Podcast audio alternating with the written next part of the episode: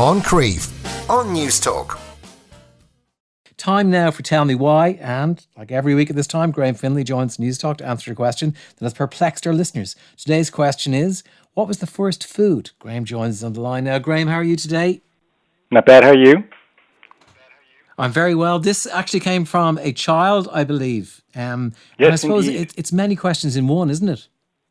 It is. It's many, many different questions, and it's controversial because I think when people ask what was the first food, they're kind of secretly hoping it's going to be what they want to eat, right? So, so don't worry if you're listening at home. Uh, it's pizza. Pizza. Um, uh, it, it, the first food was pizza. It's clear. No, no, but seriously, um, there. It's a terrific question because we could ask, you know, is it the first food ever consumed by any living organism?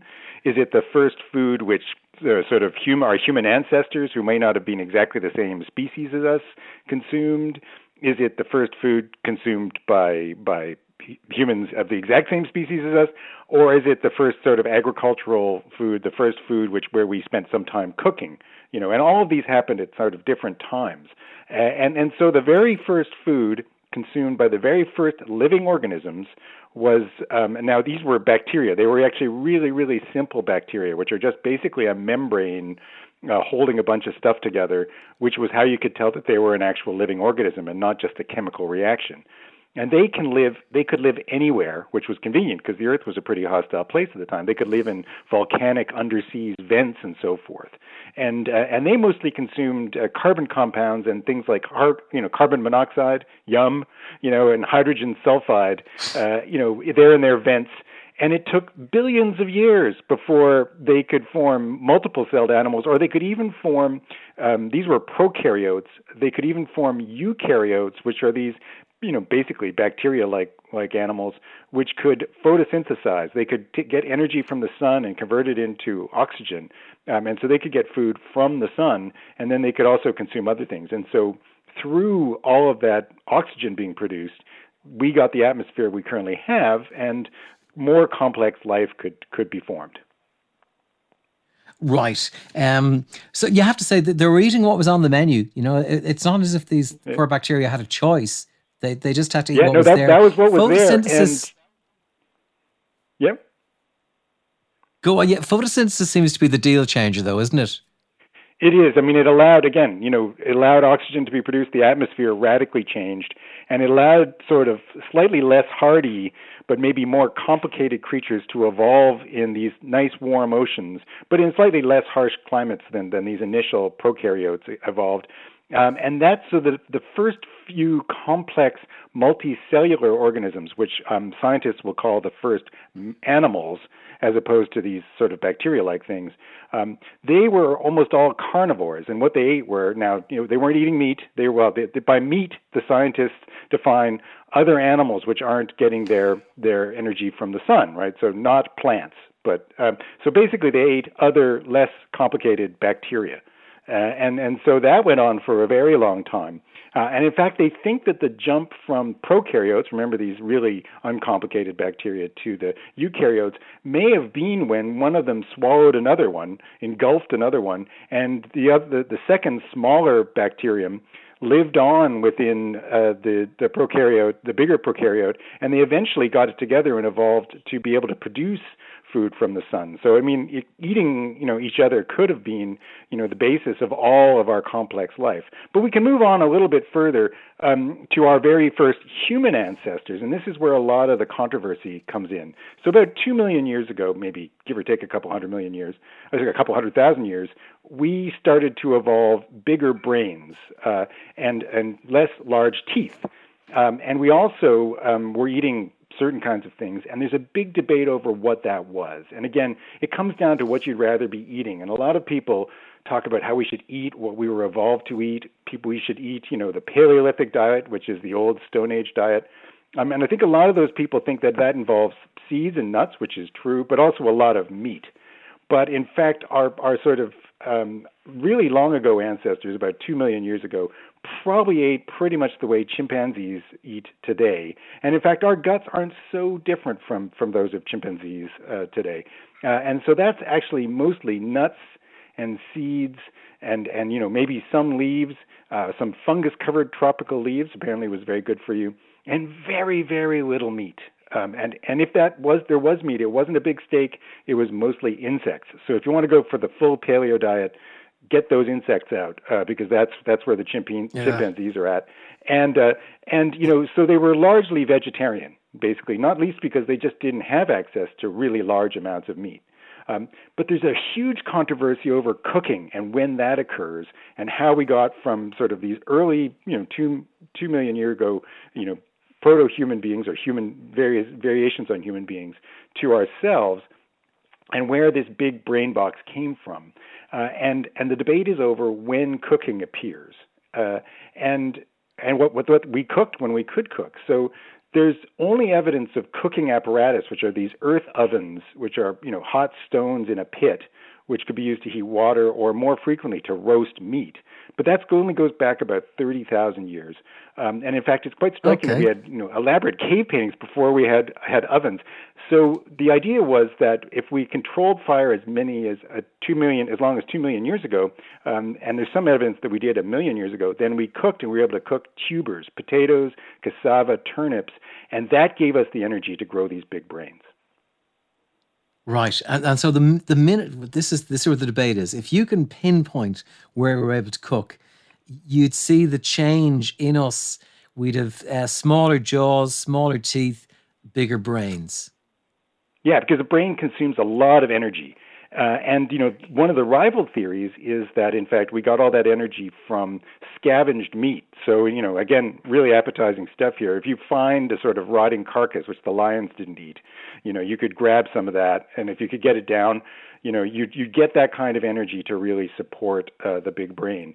Um, but because tubers like potatoes, and, and don't try this at home any more than you try the carbon monoxide trick at home. You know, um, potatoes, for example, are really hard to digest and eat, almost impossible raw, as many people already know.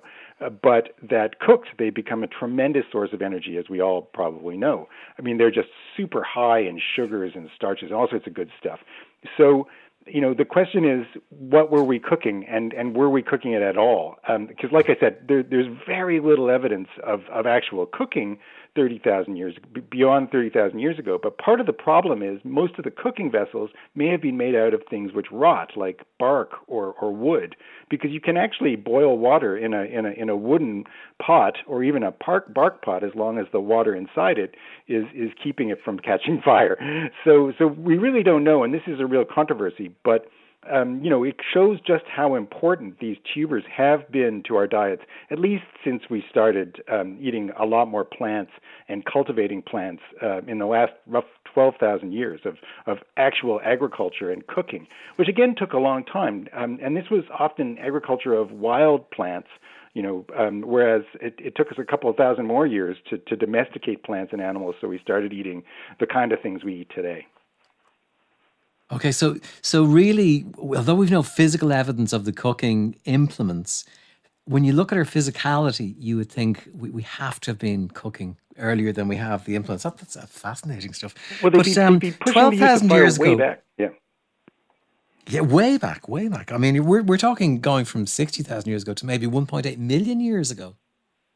Yeah, that's it. I mean, and so one of this, there's the amazingly named Wonderwerk Cave in South Africa, where they seem to have controlled use of fire from a million years ago. And they know that they were making implements, cutting implements and so forth, about 500,000 years ago using fire, like flints and things like that. But one of the controversies is did we cook it or did we just beat it up, right? I mean, so another way to process food um, is to pound it until yeah. it's tender, and then you just eat the sort of the mince you've made with, with, your, with your hammers and, and things like that that. So again, you know, it's, it sounds kind of chefy, but in fact, okay. this is a real debate over how we got to where we are now.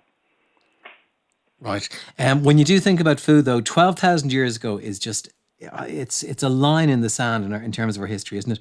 Everything changes from that point onwards. Yeah, and it's really amazing. I mean, like a lot of people well, heard about the biblical story of Jericho, which famously, if you blow trumpets around it for seven times, the walls fall down. Um, but Jericho seems to be the place where agriculture really took off, and especially the cultivation of particular grasses like barley and wheat that we associate with food now really happened. And, and what happened? And so the oldest parts of Jericho, and this is about 10,000 years ago, um, don't have any seeds um, resembling our current wheat, for example.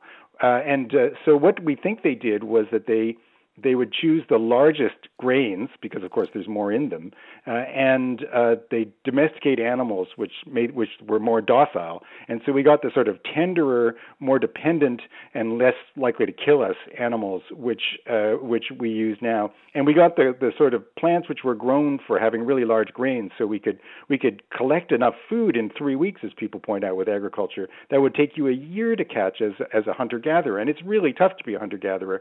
You're just constantly constantly looking for food and you'll take whatever you can get, which is why people eat frogs and insects and rotting meat.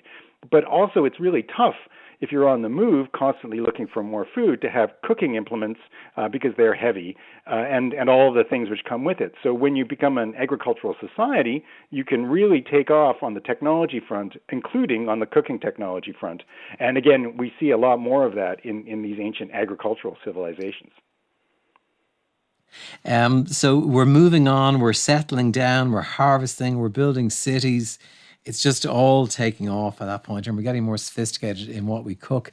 Um, a man, Bill Sutherland from Cambridge, he went back and recreated some of the dishes that they would have eaten around Babylon, um, 1750 BC. What were they like?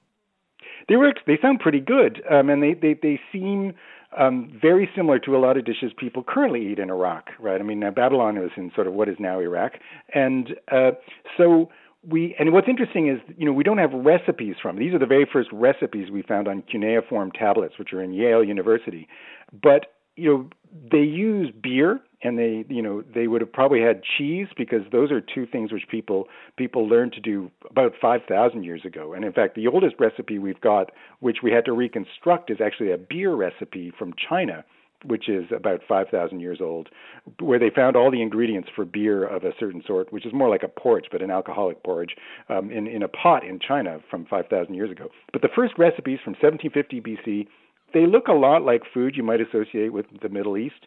Um, there's lamb stew with garlic on top and, and garlic and leeks as a topping, with cumin and all sorts of um, you know flavors we'd associate with, with the Middle East. There's a there's a sort of beet and and lamb stew. There's a, a lamb uh, there's a bit of a lammy theme here, but um, a lamb's blood soup, which um, you know is would be hearty and would keep you going. There's um, roast chickens and and so forth, and and again a lot of leeks and onions and garlic and and and and yeah. you know leaves of various kinds, sort of salad leaf type things. Uh, and apparently they're very very tasty. And and you sort of thicken up the lamb stew with barley rusks because um, the the the people of Babylon had really developed barley and wheat uh, growing long before a lot of other people, and and and so that's you know it was what it, but the guy who Bill Sutherland, as you say, who made it, he pronounced it all very very tasty. He didn't use the lamb's blood in the it sounds in the soup, which is a bit disappointing. Yeah, that's frankly, good. But uh, there you go. There is a few people asking one question, which it seems to be kind of um, politically motivated. Can Graham tell us whether or not we were vegetarian to begin with? I hear this from my veggie mates very often, but I'm not sure it is true. As you explained it all to me there, it was hard to say whether we were kind of vegetarian from what I could hear. This is a huge debate. You know, what was our original diet? Again, two cautions. One, don't base your diet on what our ancestors two million years ago um, ate. Right? Um, things have moved on, and we have in fact developed our guts and developed a lot of um, aspects of us. And we have, we you know, there's old evolution, and then there's more recent evolutionary changes.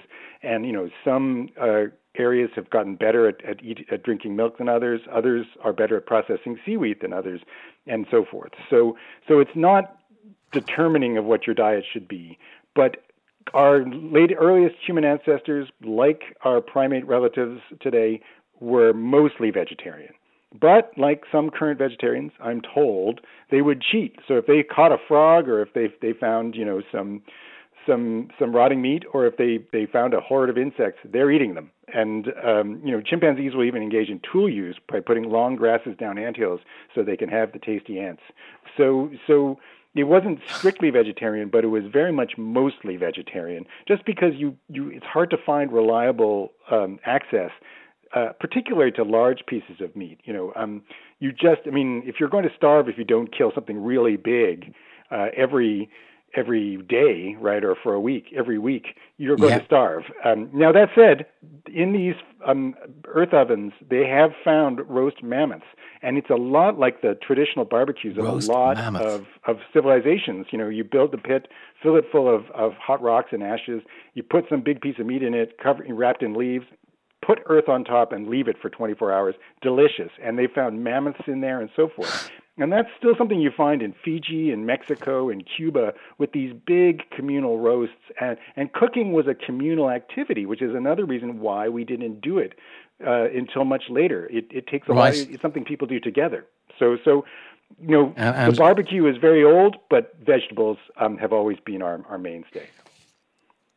Okay. Uh, as I, am just looking down at the very beginning of your notes, and we, we, we started with bacteria and we ended up with beer. I suppose some people would say that's not that much of a journey, really, um, Graham. Um, Graham, thank you very much for that today. A pleasure as always. If you have questions for Graham, email afternoon at newstalk.com he'll be delighted to answer them for you. Moncrieff on Newstalk.